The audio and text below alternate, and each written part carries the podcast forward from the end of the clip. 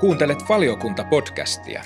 Olen toimittaja Ville Miettinen ja valiokunnassa ääneen pääsevät maamme kiinnostavimmat asiantuntijavieraat.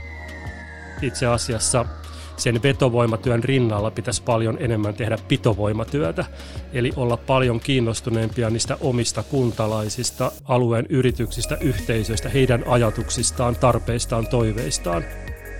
Tervetuloa valiokunnan taajuudelle. Valiokunta-podcast rikastuttaa Kuntalehden teemoja puhumalla ajankohtaisista asioista ja ilmiöistä. Miten koronapandemia on vaikuttanut muuttoliikkeeseen? Millä keinoilla kunta voi houkutella muuttajia? Pitäisikö kaksoiskuntalaisuutta sittenkin vielä harkita? Tässä valiokunta-podcastissa puhumme muuttoliikkeestä ja asumisesta. Valiokunnan vieraana on Timo Aro, aluekehittämisen konsulttitoimiston MDIn johtava asiantuntija. Tervetuloa Timo. Kiitokset Ville. Valiokuntapodcastin aiheet siis mukailevat painetun kuntalehden teemoja ja nyt maaliskuussa 2022 lehdessä on teemana muuttoliike ja asuminen ja Timo olet siinä lehdessä, sinua siihen haastateltu ja nyt puhumme tästä lehden teemasta myös tässä valiokuntapodcastissa.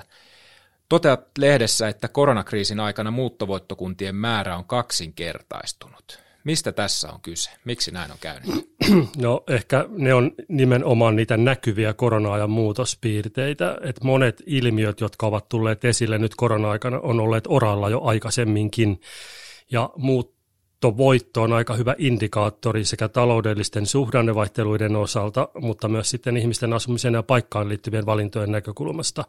Ja koronakriisi on nyt selvästi laukaissut jotain sellaista, mikä on ollut piilossa ja piilevänä jo pidemmän aikaa.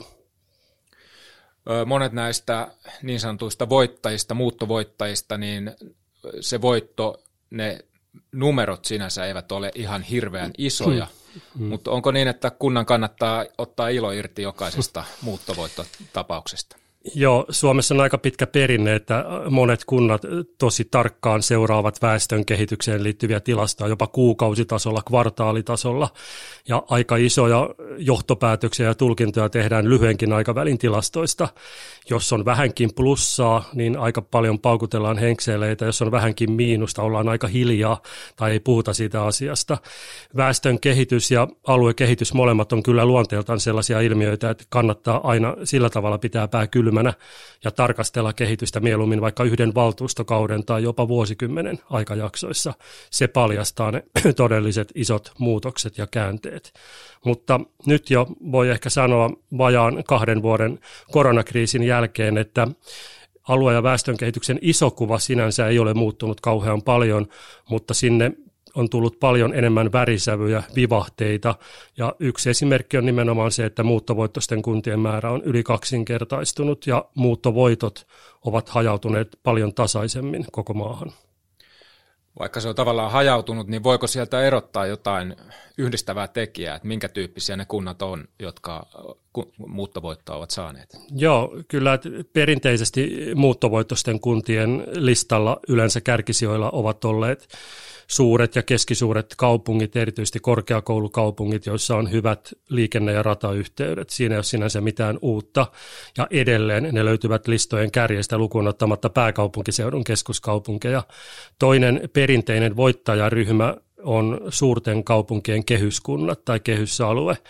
Erityisesti 2000-luvun ensimmäisellä vuosikymmenellä, kun puhuttiin paljon Nurmijärvi-ilmiöstä, kasvupaine suuntautui erittäin voimakkaasti suurten kaupunkien kehyskuntiin. Ja nyt eletään taas aika lailla samankaltaista tilannetta, että jos tarkastellaan ihan määrällisiä muuttovoittajia ja ennen kaikkea suhteessa väestöpohjaan, niin suurten kaupunkien kehyskunnat ovat yliedustettuja tällä listalla – mutta ehkä korona-ajan mielenkiintoisin piirre on sitten kuitenkin äh, tämä kolmas ehkä tällainen voittajaryhmä, eli nämä suuret mökki- ja vapaa-ajan paikkakunnat. Siellä, missä on paljon vapaa-ajan asuntoja, missä on paljon matkailuinfraa ja perinteitä tavallaan sillä puolella. Ne ovat olleet kyllä sellaisia ilopillereitä, jos näin voin sanoa, muuttoliikkeen osalta. Monet sellaisetkin maaseutumaiset kunnat, jotka ovat kärsineet vuosikymmeniä kroonisista muuttotappioista tai väestön menetyksistä, ovat ensimmäisen kerran saaneet plusmerkkisiä lukuja, tai sitten muuttotappio on merkittävästi alentunut aikaisempaan verrattuna.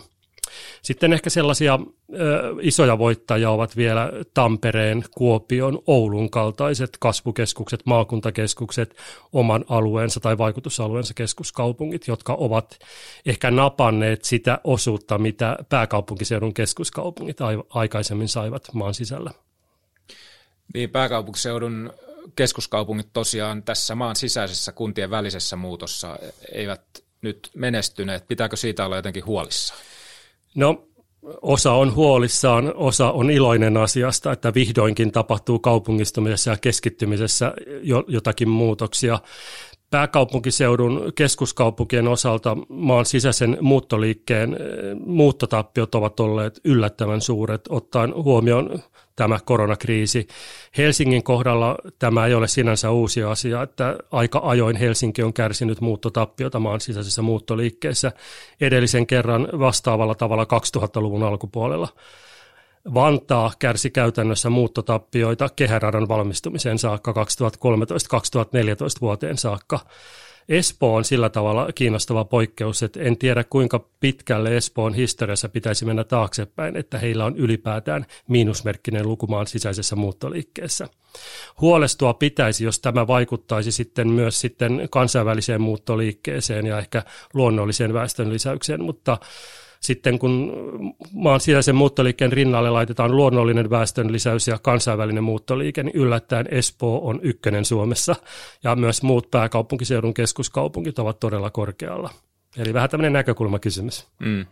Niin, eli eikö Helsingissäkin syntyvyys tavallaan ottanut ihan harvinaisen isonkin pompun. Joo, se on sillä tavalla mielenkiintoinen, että väestötieteessä syntyvyyttä yleensä tarkastellaan kokonaishedelmällisyysasteen kautta, mikä on hauska, hauska muuttujan nimi, mikä kuvaa siis sitä, että kuinka monta naista tai kuinka monta lasta naiset keskimäärin elinaikanaan synnyttävät. Helsingissä ja pääkaupunkiseudulla ja ylipäätään suurissa yliopistokaupungeissa kokonaishedelmällisyysaste on yleensä ollut todella alhainen ja erityisesti pääkaupunkiseudulla. Mutta viime vuosi oli sellainen, että jos katsotaan ihan absoluuttisia syntyneitä lasten määriä, niin Helsinki rikkoi ennätykset ja jos en ihan väärin muista, niin 70-luvulle saakka pitää mennä taaksepäin jolloin on yhtä paljon ollut syntyneitä lapsia määrällisesti, mitä oli Helsingissä viime vuonna. Eli mielenkiintoinen sellainen ehkä poikkeama. Onko sekin ehkä korona, korona-ajan synnyttämä ilmiö? Saattaa osittain olla, mutta mä luulen, että suurin selittäjä on kuitenkin se, että että kun tarkastellaan Helsingin ylipäätään niin väestörakennetta ja muuttoliikettä, niin vaikka Helsinki on kärsinyt muuttotappioita vaan sisäisessä muuttoliikkeessä, niin myös kansainvälinen muuttoliike on erityisesti kohdistunut nuoriin ja nuoriin aikuisiin, joka taas sitten vaikuttaa positiivisesti syntyvyyteen. Ja sama ilmiö näkyy kyllä sitten myös Espoossa ja Vantaalla. Tuoreen kuntalehden erässä jutussa, tai juuri tässä muuttoliike jutussa on esimerkkikuntana Merikarvia, noin 3000 asukkaan kunta satakunnasta, jolle muuttovoittoa kuntien välisessä muutossa tuli viime vuonna 44 henkeä. Tässä jutussa kunnanjohtaja Kimmo Puolitaival kertoo, että osa voitosta johtunee koronan vaikutuksista, mutta osa voi myös olla seurasta ihan siitä kunnan, kunnan omista päätöksistä, muun muassa investointipäätöksistä – Jutussa todetaan näin, työttömyysprosentti oli pitkään maakunnan suurin, mutta parin viime vuoden aikana kunta on päässyt maakunnan tasoon tai jopa paremmalle puolelle. Eli Merikarvia on pystynyt investoimaan ja on saanut luotua teollisuutta ja työpaikkoja. Tämä investointikyky on tietysti hyvin olennainen, olennainen asia kunnan ikään kuin vetovoimalle ja mm. sille elinvoimalle – mutta miten kunta ylipäätään pystyy omilla päätöksillään vaikuttamaan muuttoliikkeeseen? Joo, tuo on ihan tärkeä kysymys ja oikeastaan nyt kun lähes kaikki kunnat tekevät tai päivittävät omaa kuntastrategiansa tämän valtuustokauden osalta, niin mä luulen, että ei löydy enää sellaista suomalaista kuntaa, jossa ei puhuttaisi elinvoimasta ja vetovoimasta. Ja silloin aika paljon keskustellaan työpaikoista, elinkeinopolitiikkaan liittyvistä investoinneista ja myös sitten uusien asukkaiden houkuttelusta tai paluumuuttajien saamisesta. Merikarvia on mielestäni sillä tavalla ihan edustava kansallinen esimerkki, että vaikka ne muuttovoittoluvut määrällisesti on aika vaatimattomia ja niillä ei sitä kehityksen isoa kuvaa tulla muuttamaan, mutta ne on kuitenkin merkki siitä, että omilla valinnoilla, tekemisillä ja päätöksillä on merkitystä.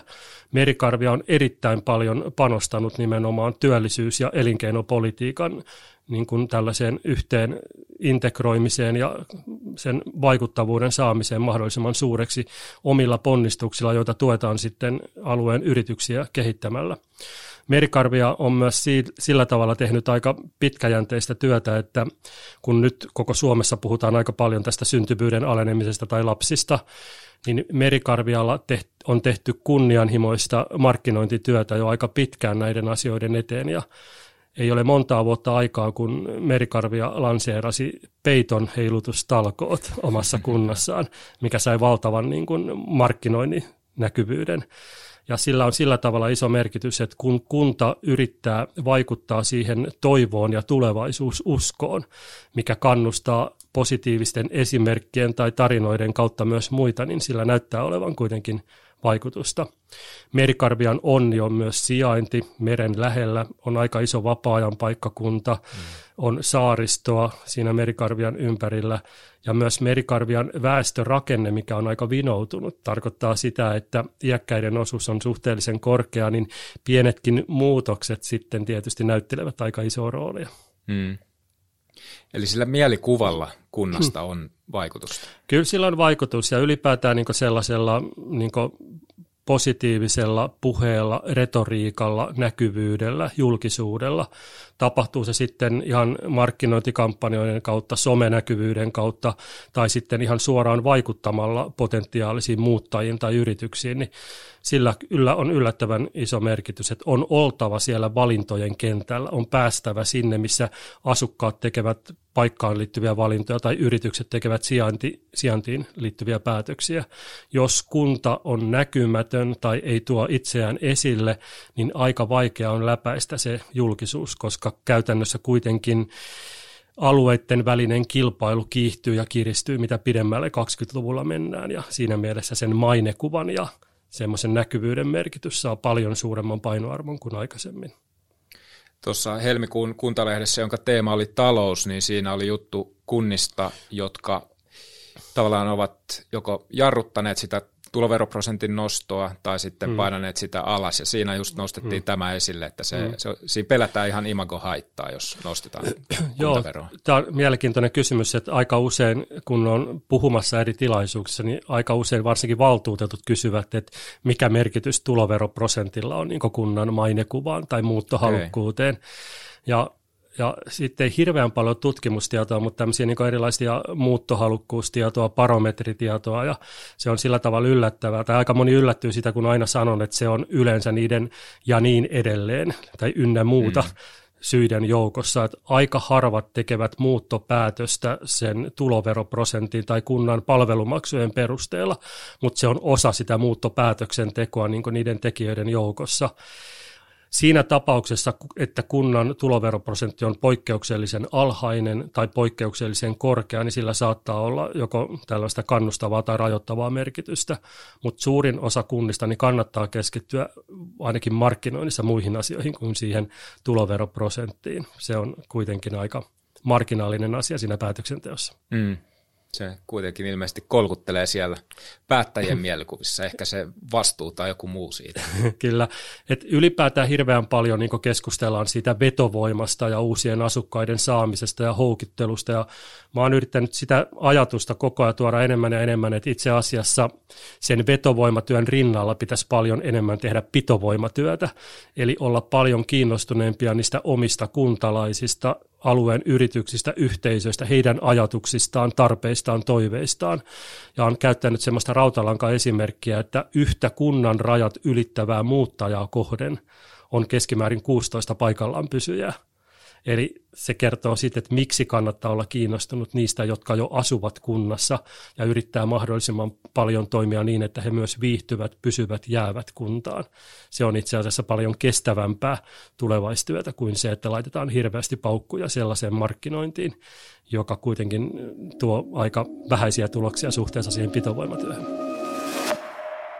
Niin, toihan kuulostaa aika kiinnostavan isolta niin kuin, hmm. Vaikutukselta. Miten siihen just tähän suhteeseen on päädytty? No, ihan, ihan numeroiden kautta, että vuosittain tehdään keskimäärin noin 300 000 kuntien rajat ylittävää muuttoa. Mm. Ja kun sen suhteuttaa sitten taas meidän niin populaan ylipäätään, niin siitä pystyy aika paljon tekemään niin päätelmiä.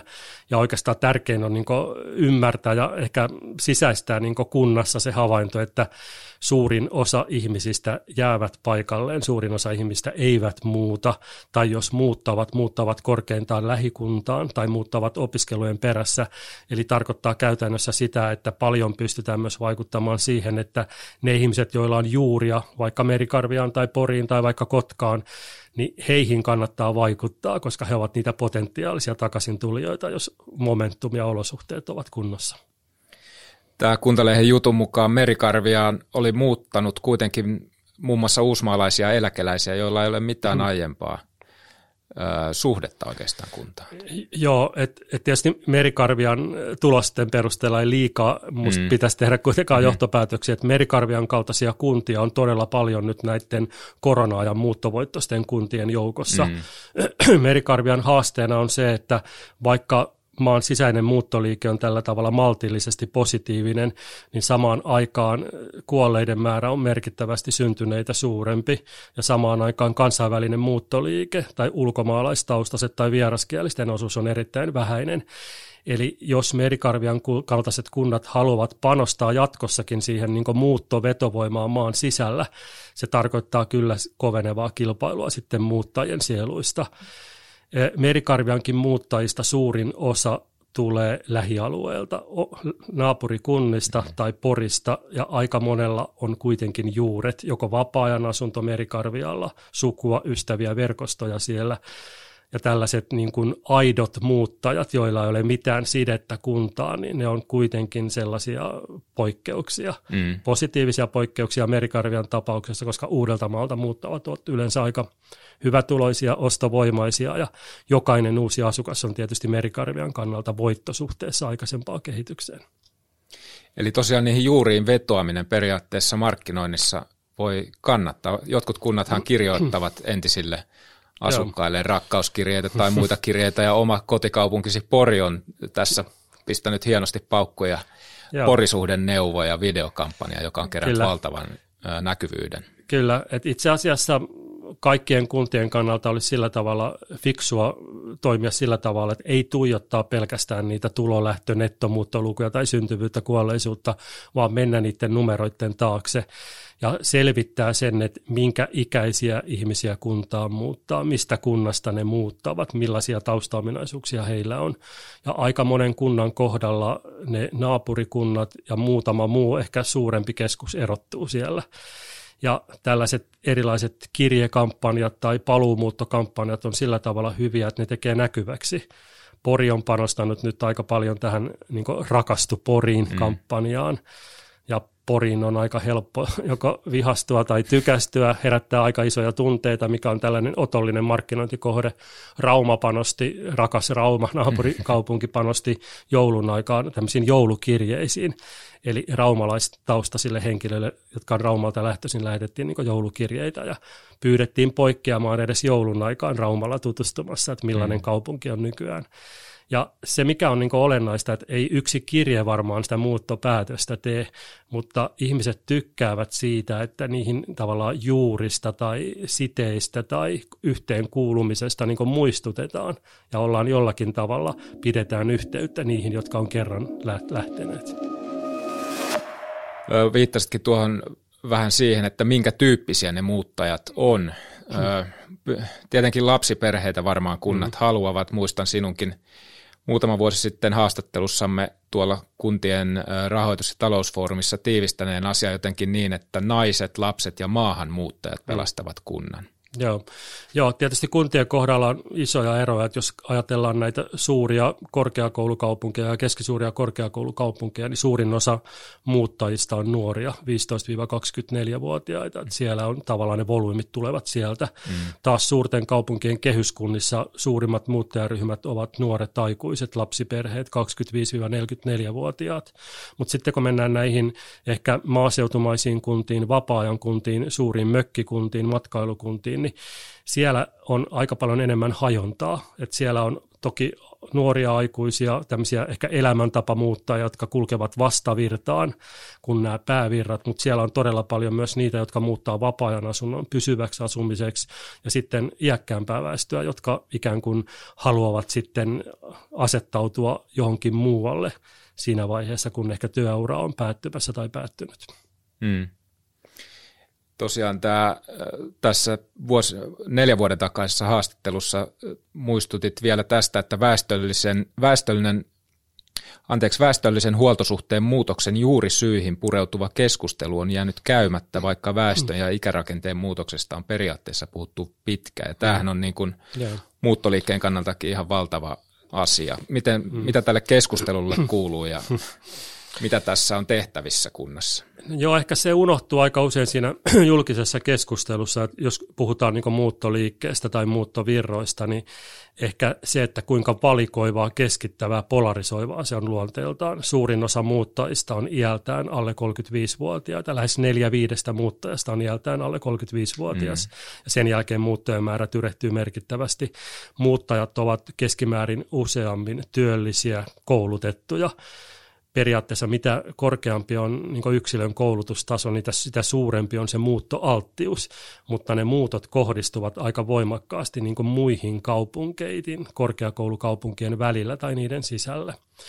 Mutta tämä niin väestörakenteen muutos, niin, niin kuin totesit, niin ei se enää pitäisi kenelläkään olla uusi tai yllättävä mm. asia. Että ikärakenteen muutoksesta, ikärakenteen harmaantumisesta on puhuttu jo vuosikaudet, milloin kestävyysvajen nimellä tai millä jollain mm. muulla mutta edelleen tuntuu olevan niin vaikeuksia päästä sen asian taakse, että helposti päivitellään ja ihmetellään, milloin synnytystalkoita, milloin kestävyysvaihetta, milloin iäkkäiden määrän nopeaa kasvaa, mutta ei juurikaan puhuta niistä ratkaisuista, millä tavalla omaehtoisesti alue pystyy esimerkiksi tasapainottamaan ja vaikuttamaan aktiivisesti siihen väestön kehitykseen.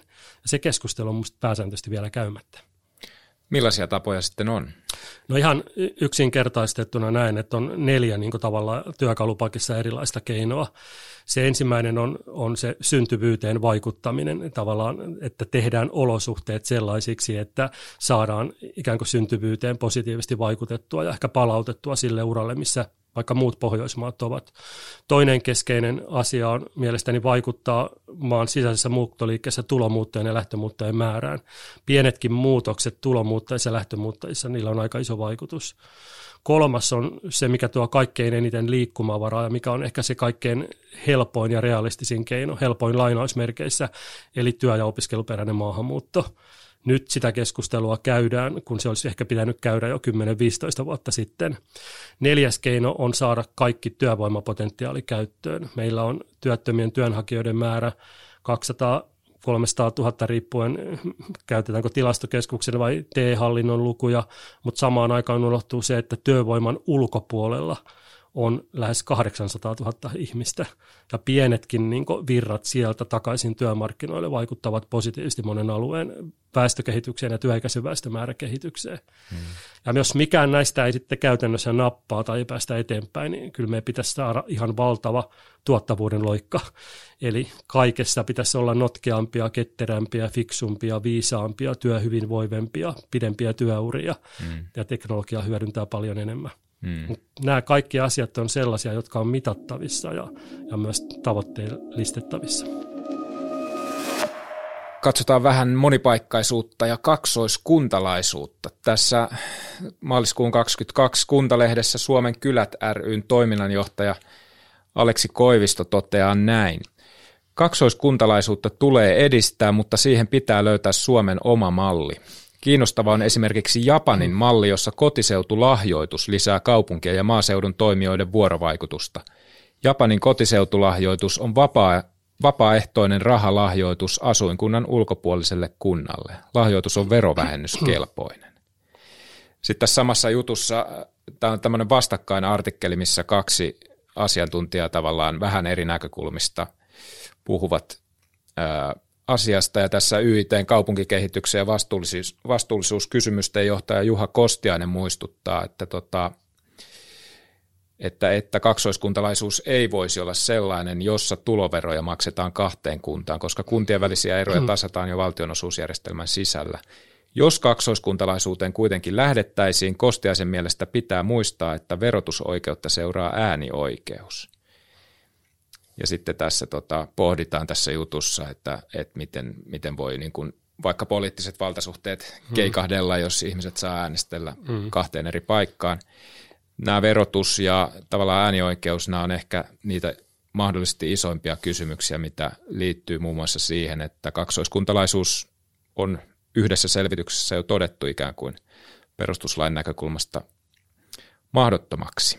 Mutta Timo Arro, sinä vaadit Kuntalehden 2021 alussa haastattelussa, että kaksoiskuntalaisuutta pitäisi vielä selvittää. Hmm. Tässä jutussa ää, totesit näin, Monipaikkaisuus on monen kunnan pelastusrengas jo nyt, mutta kaksoiskuntalaisuus pitäisi ehdottomasti toteuttaa. Maailmassa on vaikeampiakin asioita ratkaistu, joten tulee mieleen, että onko Suomessa aitoa halua pohtia sitä. Oletko edelleen sitä mieltä, että kaksoiskuntalaisuus pitäisi to- toteuttaa ja se olisi mahdollista, jos olisi halua?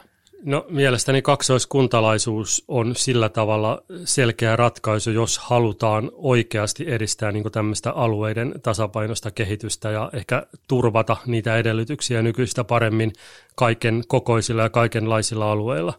On ihan totta, että kaksoiskuntalaisuuteen liittyy ihan valtavan isoja megalomaanisia juridisia haasteita erityisesti perustuslain näkökulmasta, enkä edes esitä, että niitä olisi helppo ratkaista. Mm. Eli näkisin sillä tavalla, että kun esimerkiksi valtionosuusjärjestelmää verotulotasausta joka tapauksessa joudutaan rukkaamaan tulevien vuosien aikana, niin pitäisi löytyä sellaisen kaksoiskuntalaisuuden mahtuva aukko.